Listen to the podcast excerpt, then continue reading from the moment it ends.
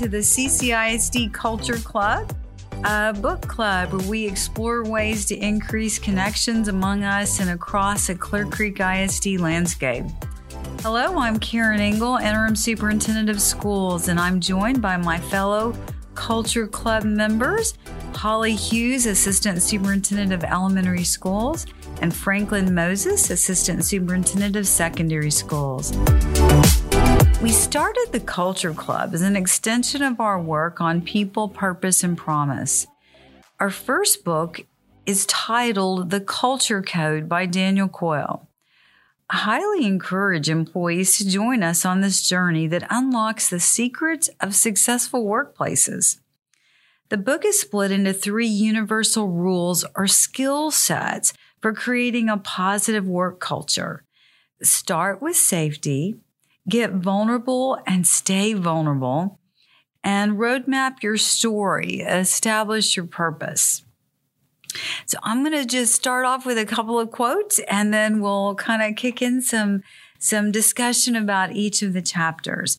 Um, here's a, a quote. We all want strong culture in our organizations, communities, and families. We all know it works. We just don't know quite how it works. And that's what this book studies about. And I've really enjoyed as we're reading through this to get to know the how for the culture. The three of us have split the first three chapters. I'll lead a short discussion on chapter one entitled The Good Apples, and then I'll um, go to Ms. Hughes and then Mr. Moses for chapters two and three. So, in starting off thinking about chapter one, The Good Apples, um, the title of the chapter comes from an experiment on organizational behavior at the University of South Wales in Australia called the Bad Apple Experiment. And I went, I found the experiment fascinating, honestly. And I went back and um, I kind of looked at it again. And in summary, uh, just to kind of give you a, a preview, there was um, an experiment done an individual named Nick, and he was in his 20s, um, was brought into a group meeting um, with three other people. And instead of being a contributor to the meeting, this Nick was his name, um, his goal was to sabotage the group's performance. And this experiment was done 40 different times inside 40 different groups.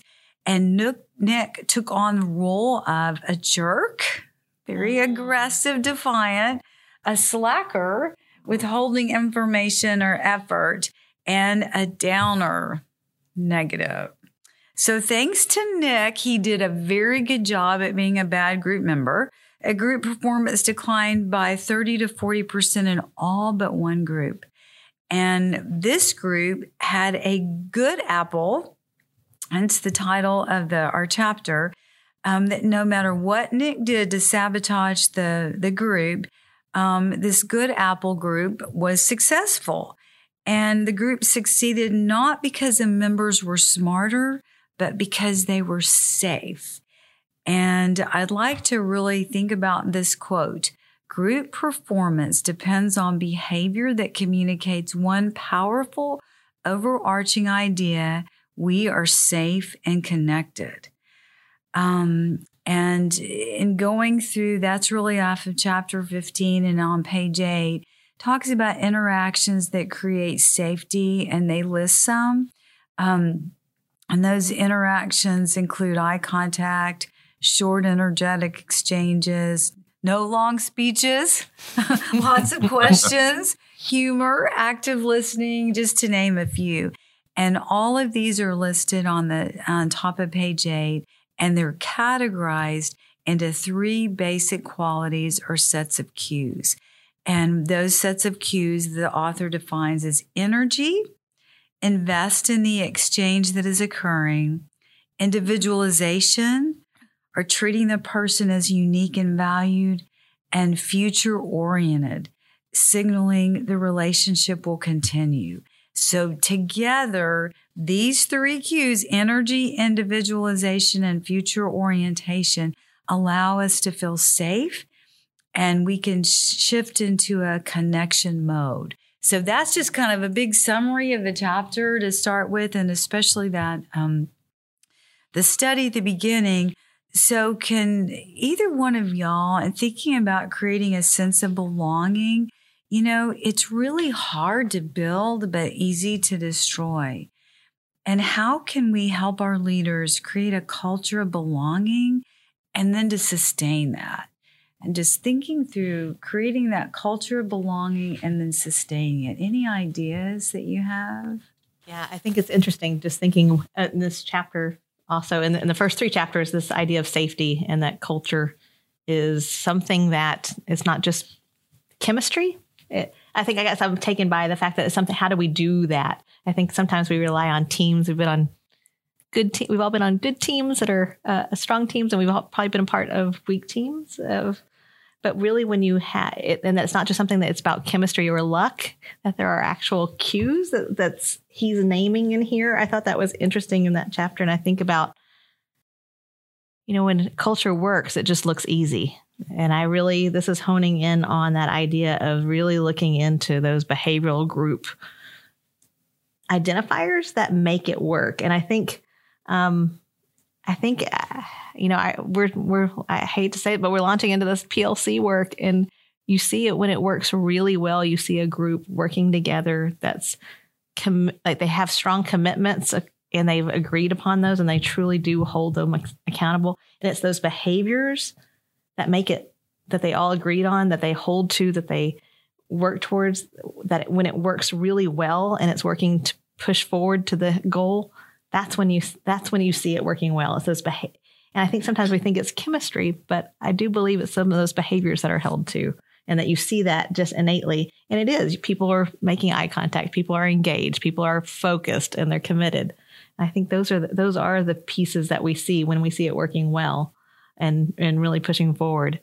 Um, and it's interesting to um, the the steps that they've taken to hold each other to those commitments. But I, have we've definitely seen that. I, I, think in some of our title schools, I've I've seen specific teams when they're coming around um, a math um, focus area in which they've tackled that. They are supremely focused on pushing kids forward, and that is um, and they're committed to their behaviors in those groups to use their time well in order to push that forward.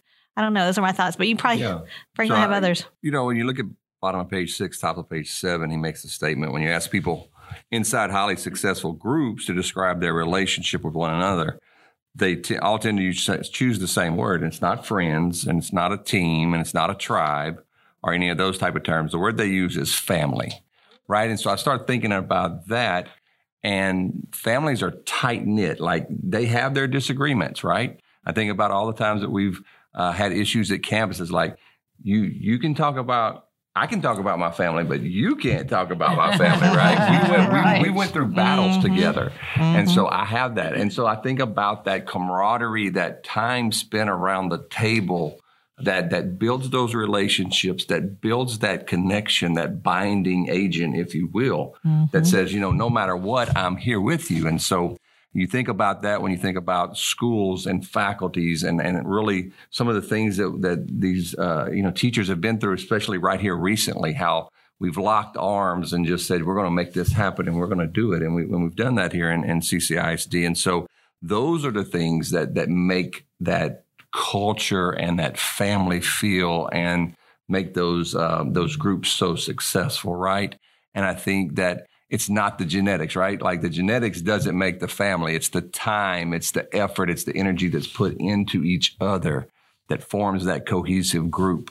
And, uh, you know, that's the things that we as educators have to take time with. Sure, there's the instruction and all the other pieces, but let's find those times to be together and realize that we're in this work together, right? And and I've got your back and you've got my back moving forward. It's interesting once you've been on a team like that, how desperately you want to have that feeling again, right? And how you will commit to that again and invest in that again to be able to have that reward. Yeah. That's interesting. And then going back just those behaviors, and I was thinking when you were talking about have family and even thinking about proximity and, and eye contact and all those things that we didn't have during COVID. You know, we were split right. and how I, I don't know that we truly understand the impact of not having that proximity And literally, proximity matters. That's it, it was fascinating it to me to read the book, thinking that the closeness, the proximity, um, lots of questions, and and I really like the humor part too. You know that, and there's something about just being with people, laughing with each other. Um, it, it, allows us to be able to to make those connections. Right. Yeah, and the, and the, work that the work that we do uh, across the whole district is is tough work, right? But you got to have fun while you're doing it. You got to enjoy it, right? And that goes back to that family feel around the table. We're fixing to approach the holidays here in just a little bit. And you think about that family time, and that's what binds it together. Like you may not have seen a family member in, in over a year because they live out of state, but man, when they come back in the room, it's just like they've always been there, right? And that's that's the thing, the goal that you you, you push toward in your whether it's your PLC, whether it's your campus, or whether it's us as a district. Absolutely such a such a great connection in thinking about behaviors that contribute to your that you engage in with your family and that's really the types of things that we're looking at makes me think about our even our operations department and our um, our team how they come together and they are committed to listening problem solving queuing into each other to see where their redundancies or where their supports can come in to really help each other and i think about how how closely they communicate to each other to problem solve and to work forward for solutions. And I think that it it feels like a family, no matter what we're talking about, which side of the department we're talking about. They come together when there's a crisis or when there's a, and they've spent that time together so they can respond so well and so quickly together. Um, and they may not agree on the solution no, right away, no, but right. they're going to come to agreement. Right. You know, we're going to work through it. Right. And that's part of that too. And every family member is valued Mm-hmm. I think sometimes mm-hmm. we, you know, we don't need to look at titles. We need to look at ideas and make that a safe space so that every every family member is valued. So true. Well, um, just thinking about group performance, and it depends on behaviors that communicate one powerful overarching idea. You know, we're safe and connected, and that's really what we're talking about. Um, and we have, and you mentioned that, Holly, you know, with different departments, we've seen examples of group performance and connections. Is there any other ideas that you think of that you've seen in our district? It could be outside of the district, but I know there's a lot of examples that we've seen within the district. You know, it seems those groups that take time to listen. I think that we've we've moved so fast and there's been so much that we've been through that taking that time to the groups that to really engage and listen. And that I think that's been an interesting piece that we've brought back student voice, certainly listening to stakeholder voice and listening in, in that way. I think about groups that really um, take that feedback and face it and um, and and um, and feel safe enough to share that that feedback within a family, like with your analogy, Franklin. I think about that, that you can, there's no one that will be quite as real with you as your own family members, right? The brutal, the brutal facts and the brutal truth that that is a piece of really listening and hearing it. And, and with that trust, that layer of trust, I think that's something that we are can continue to increase and grow. I think that we have um, definitely campus leaders and different departments that are um, leaning into that and um, and and and and dedicating time to that and responding to what they're hearing. I think that's part of building that trust and for us making that feeling of safety and connection.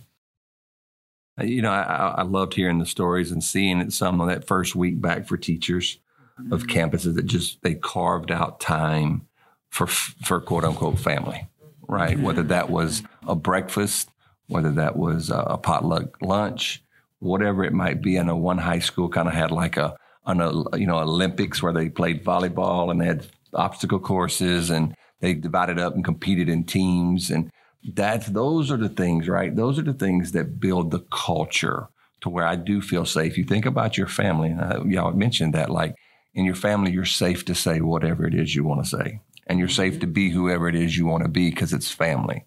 And so, as as PLCs and campuses and as a district, you move toward that feel of you be you can be who you are and you can be safe feel safe saying what what what it is that you feel is is right and necessary and you're also open to hear the commentary back on those comments right and so uh, you know as i look at these groups i see that culture building that familyness, right? And that's going to take us way beyond, um, you know, anything that we could do individually. That lead, yeah, that leads us into I don't know the next chapter a little bit. Yes, it yeah. did. And I wanted to say yeah. one yeah. thing too because we saw it yesterday. Um, it just reminded me of this this energy, individualization, and coming together. The Clear Creek high school choir. Mm-hmm. They came together. They sang "Go Go Astros." They took a, a rendition that had been create had been written by a previous director. They sang it together, and you could just their individual parts their their indiv- they wore their favorite astro gear. Everyone looked different. Everyone had a different part. And their synergy together was beautiful. And i think you know letting everybody shine at what they do that individualism and then bringing all that energy together. So just kind of that you know and, and kind of thinking about individualism and yet bringing it all yeah. together in a future connection. It was just a beautiful picture of ties, a yes. family. And it does right? It go into that next chapter. That, totally. That second chapter, um, it's, it's called The Billion Dollar Day When Nothing Happened. And that was certainly interesting. It tells a story about um, a silicon startup and the the launch of Google and and who was going to take on that. But moreover, the the real idea of the chapter and the and the depth of it is, and it goes back to that connectivity of that people crave social interaction post COVID and always people crave that social interaction and they crave everyone wants to be seen and they want to be heard and valued.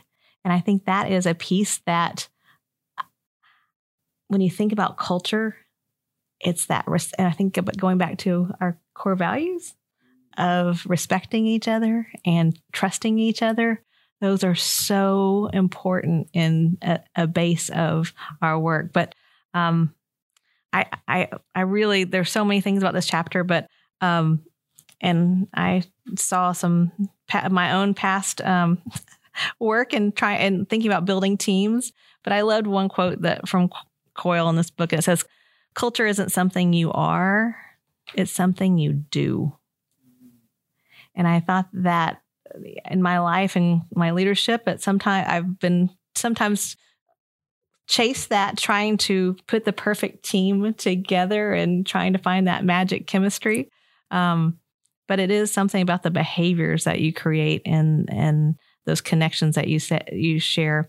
But they talk about um, this uh, at, at, a time before gosh, pre-internet launching really before we knew exactly what it was, before when NASA was just experimenting and, and creating those initial connections that have changed the world. But they talked about different models of um, cultures that existed at the time and who was, they were really on a um, high stakes rush, almost a, a gold rush to try to um, capture the market on um, on what the internet would be and what Google searching would be uh, come to be as we know it. But they talked about a star model, and it was focused on building teams that were hiring the best and brightest people. And that that would that make the culture, and would the team that was focused on that would that create the output that their innovation? They're really seeking something that they didn't know. They're creating something that hadn't existed before. They also had another model that they referenced of another company that had more of a professional model where they built group around specific skill sets that they had, were, had strengths in certain areas, and surely those strengths would lead them to this innovation and to this new, new this new way of thinking. But then they also had a commitment model of uh, of a different group that innovation was part of their core. They had spent time with shared values and strong emotional bonds. And that commitment model consistently led to the highest rates of success. And in fact, what we know of Google today. they use a they they illustrated the example of the culture of trust and innovation and being safe enough to try to um, think outside the box, to problem solve in new ways, to value each other. All of those cues that were built in that system created that opportunity for that new nor that new north star that changed has changed all of our lives in, in, in mm-hmm. um, in, epic ways. Yeah. Um, I think that um, when it talks about this chapter, it uh, it talks about cohesion and a cohesion, a cohesive team. on page 26, it talks about cohesion happens not when members of a group are smarter, but when they're lit up by clear, steady signals of safe connection. And I think it just when I read it, I, I think about how much I crave that as a as a, a, learner and a leader myself, and appreciate that when it's um, when it's there. But think about culture and how important um, that that security is, and that those signals of safe connection, so that people can do their best work. I think that's what we we all strive for, and that's how we thrive when we have that stability um, with us. And we have lacked that, as we've mentioned with the pandemic in the the past few years. Um, uh, but with the stability that we're gaining, I think I feel there's this change in motion and momentum across the entire district, and it's exciting campus to campus as i am out on visits to see that um, momentum happening. But um, I wondered about uh, thoughts of that you had on this. I know we talked about um, Google. They um, created a culture of collaboration um, and creative combustion, as Coyle would say, um, that everyone has a seat at the table. And in what ways, um, thinking about school leaders or department leaders or any, honestly, any member of an organization, how they can develop that flow of ideas and solutions, even if it's student voice or um, or how how do you create those signals of clear connection um, whether you're in a plc or a teacher leader a department head a team a grade level team leader um, no matter your role in the district how can how can that be developed or where have we seen that develop and work well? I don't know if y'all have thoughts on that. Yeah i mean i think it's i think it's so important to to do to learn how to develop the value like that the people sitting around the table are valued it goes back to the family, right? If they feel like a family, they feel in some way, in some extent, valued and what they can bring to that table, right? And so they they begin to be able to voice their opinion, and that's where the collaboration comes in, right? I, I forget which chapter it was. I think it was the first one, though. They were talking about how the uh, the good guy Jonathan is that what? Uh-huh. yes, uh-huh. like he just, good guy. The, good guy. the good guy, the good guy. You know, he would just talk, right? He would just he would just ask those questions, like, and then Nick didn't bother him, like it didn't deflect him in any way, shape, form, or fashion. Like he just continued to uh, because he wanted everybody to feel rather than just say what the answer was. He wanted to hear everybody around that table, and that's where the belonging comes in, right? That's where the value of each person at the table. They begin to feel it. When they feel it, they become safe. When they become feel safe, they begin to, you know, vocalize more or share more. And now you've got everybody reaching their full potential at the table. Yeah, and I think I, I went back, I completely agree. You know, just valuing people and um, I did like on page 20, it says they didn't manage their status or worry about who was in charge. It was almost like there was just a igniting the group, free flowing ideas. Nobody had, nobody was worried about being wrong. You know, going back to what you said, it's safe enough to try. And I'll be honest, I keep connecting back to some of our amazing classrooms and specifically looking at these elementary classrooms and across the board, K through 12. But sometimes you have these little ones that are concerned, you know, they, they don't know what to experience. And then these teachers just create an amazing family environment. It's safe enough to try. Every, every student's, um, comment is valued and they they, find value in, in, in everything that each child does. And then all of a sudden they're blossoming, igniting that flame. I think that was the yes. verbiage, right? Igniting, yes. feeding the flame, feeding the flame. Um, but I think it comes from, you know, identifying what I would all my really bet, you know, I think you, we, um, we thrive and, and we kind of move towards what we're good at. And so that teacher or that department leader or helping people to to find what they're good at, but then also not there's there's not it's not wrong. It's you know we have got to have a culture of of failure, if you will. We just heard that, but it's that's not bad. It's just as long as we learn, Right. as Right. long as we get better. You know, Right. failure is fine as long as we get better. And I think that's really what Google established. It's there's nobody that has the right answer, and we're not failing. We're just learning and we're growing, and it's safe to do so. And there's not one person controlling it all. I think about our time, even when we work with administrators, that we're not leading the agenda. We, we pause and give space for connection. I think about leaders in departments at the beginning of the year, how they gave time for those family to come together and, and to build that time. I think about in our classrooms, how teachers are as, as much as we're compressed with time and we want to do so much that we know that unless we give time to pause and to connect, that we're not going to be able to push forward, forward any further, that we have to pause and have those behavioral, that behavior, that time for those behavioral cues to develop mm-hmm. so that we can be trust, trusting of each other so that we can move forward and definitely see that with our morning meetings, our class meetings. I think about the power of and and just all the times we've mentioned where we weren't able to come together and join together that those times matter. We want to go we want to go fast. We want to go so fast but we've got to take those times to go slow Right. in order for us to go fast. Definitely. i don't know franklin what do you think? There's i know you thinking about um belonging. I think that kind of that sense of belonging kind of connects Yeah. to that third chapter a bit. It was interesting. As a historian, you might like this Yeah, chapter you know, a it was really interesting. I mean, they had three great stories in here. One is about the Christmas truce, which was uh, in a World War World War One battlefield, and uh, the the Germans and the Britain the British had these cues, right?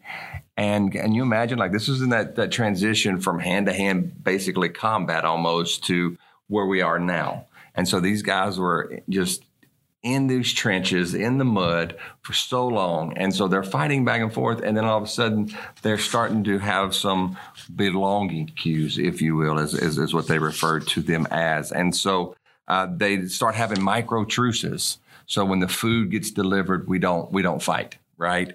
And uh, if it's heavy rainfall, we don't fight. And then it became cold nights. We don't fight. And so these micro truces began to, to just organically build between these two uh, enemies uh, that are out there fighting. And so then all of a sudden they, there become these out of bounds things, right? So gathering of casualties, in the latrines. We don't fight toward the, we don't shoot toward the, the latrines, supply lines, that's off limits.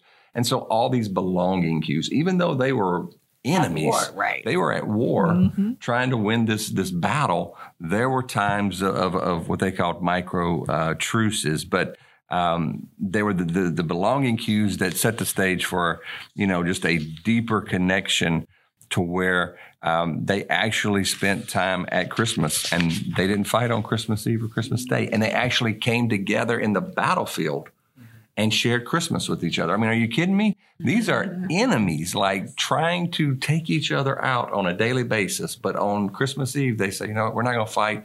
Not only we're not going to fight, we're all going to come out of the trenches and we're going to enjoy the holiday together. I mean, that's unheard of, uh, Bright, but that was the belonging cue that they felt, that sense of belonging across the path. And then the, the, the next story was great because it's the one hour experiment. I, I mean, it really, I mean, I was like, what, what, what- what's one hour? I mean, really, what is one hour of training? yes. But so good here. This this this uh, call center in India were losing employees. They couldn't retain them, and so they did a quick experiment with two groups. They took roughly around uh, you know a couple of hundred hires, and they put them in two different groups. And so the first group hears about the company's successes. They get to meet a quote unquote star performer and they answer questions about their first impressions of the company. Now that's on page 37. And at the end of the at the end of the hour, they receive a fleece sweatshirt embroidered with the company's name. I mean, we as educators love free t-shirts, right? Yeah, we do. free polos. And so, but the second group, they received the standard training, plus they got an additional hour focused not on the company, but on the employee, right? And so these trainees were asked questions like, what's unique about uh, you that leads you to uh, your happiest times or your best performances? And so through this exercise, they were able to share what it meant to them. And at the end, they got a fleece sweatshirt embroidered with their own name and the company's name, right? And so then it was looked at, okay, don't expect anything. Let's just see what happens. And all of a sudden they start to look, and the trainees from the second group were 250% more likely than those from the first group to stay on board, right? It was that additional hour where they were able to just talk about themselves, talk about themselves and what they brought to the table. They were heard. They were mm-hmm. heard. You know, and I thought about our listening sessions and mm-hmm. and back to our people and our purpose and our promise. Mm-hmm. And it's so, so important, whether it's on a, a big level at the district, whether it's a campus level with your faculty, or whether it's in your PLCs with the with the team lead. Like, take that time. Take that time because time is so valuable to listen, let people say everything, let them talk about what they bring to the table because that brings that value, that brings that belonging and all the great things that you know we've talked about uh, today, and so it signals that person, you know, the they had that opportunity again to talk about their individual skills and and all those things, and it, it made a difference. And the funny part is, at the bottom of thirty nine, they asked one specific employee, and they expected him to like remember these awesomeness of the session, right? right? Oh, we had this chance to talk about ourselves and all that. No, no, they basically had forgotten that that ever happened. Mm-hmm. But it was it was um, it was done such a way that it, it made an impression on them on the inside, right? And it, it it changed probably who they were and how they approached the work and the job that they were doing. That's the behavior of culture, isn't it? Correct. Rather than just the chemistry and of it. The chemistry, it, it, right? That, it's done. It's not done to them. Right. It's, and, and it's pulled out from within them. It's so good. And then the the last one is about the missileers, of course, that that monitor the missiles. And and th- again, their work is is almost obsolete now, right? And but it's based on this old way that it was done in the fifties, and just it was just terrible culture. Just I mean, let's just be honest. It was terrible culture, and they were having all kind of major issues, and they couldn't figure it out. Well it was because if you look on page 44, it was because of the, of the three questions, right? Are we connected? Do we share a future? And are we safe? And so people, purpose, promise. People, purpose, exactly. promise. exactly. Exactly. Are we connected? Yes. You know, and you think about those families. We're not even going to call them groups anymore. We're going to call them family. Think about those families. Mm. They're connected, right? They're connected. And we think about those teams, those PLCs that are so effective. They're connected, right? They don't just meet that once per week. You see them in the hallway. You sense it when you walk down the hallway that there's a, a, a interconnection that nobody really knows about, right? And so then the do we share a future? You know, what is it going? What's what's the result? What are we working towards? Right? What are we working towards as a, a team? Shared purpose. A shared purpose, exactly. Mm-hmm. And then the final thing is, are we safe? Mm-hmm. Are you know, are we safe? Is are we in a are we in a, a, an atmosphere that we can take risk, right? And not worry about if we if we fail. Because if we fail, we're going to fail forward, yes. right? And we're going to get better. We're going to learn, and then we're going to make, make, make adjustments, and we're going to actually get better in that piece. So, uh, belonging, the perfect quote on 44 belonging cues did not have to do with the character or the discipline, but with building an environment that answers the basic questions again are we connected? Do we share a, a future? And are we safe? So while the book focuses on how to, you know, we want to build this healthy work culture, it also points out how you can ruin one, right? And so what what can leaders do to protect that culture that they are either have or that they're working towards at this time? You know something that it just keeps resonating with me and as we're talking and reading through this, are our core values. Yeah. If you talk about how are we going to protect our culture, we respect each other, we trust each right. other, um, we care about each other. Right. It, it's woven all through this, and that's not. It's it's the plate that we we. It is our foundation. It, it's not about adding on. It's about these are our behaviors, and I think if we fundamentally tie back into do we how do we show that we care mm-hmm. how do we build trust you know there are specific behaviors that we can do but i think that's how we safeguard our culture is in my mind going back to respecting each other core values it's it sounds simple it's not always easy no, to now. respect to listen right? right, it's it's not a um, it's not as simple as it sounds, but in a lot of ways, I think it's that profound and it is that simple. And I think we all know how to do that. You know, we just need to tap back into it. I think it's interesting too. The uh, uh, woven through this are the stories. Yeah. Mm-hmm. This this book so far has lifted up for us through stories the understanding of culture. And I think when I think about core values, what when we see it um, well infiltrated into um, parts of the district or at a campus, it's they lift up this. They when they not only model it and they hold each other accountable and they live it. Yes, but yes, they're also intentionally or just innately they tell the stories of how those how those core values are are enacted and living out in their culture and that reinforces that feedback loop. And i think that's a piece that um, it's part of that behavior that is consistently happening that we may not always name note. It's just it's there.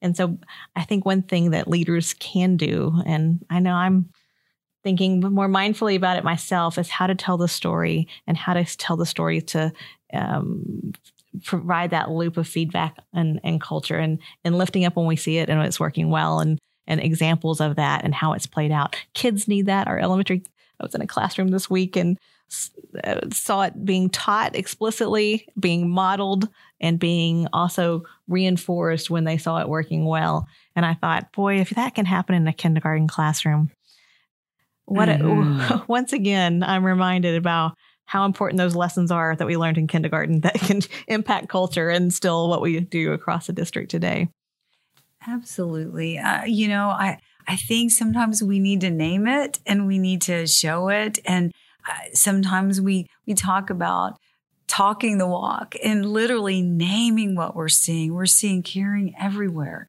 and and name that mm-hmm. and and mm-hmm. so that I personally think that might be a great way to end our podcast um, and thinking about um, what are we doing and how is that telling our story. And maybe we should, as a commitment, to go out and, and share our story and tell our story.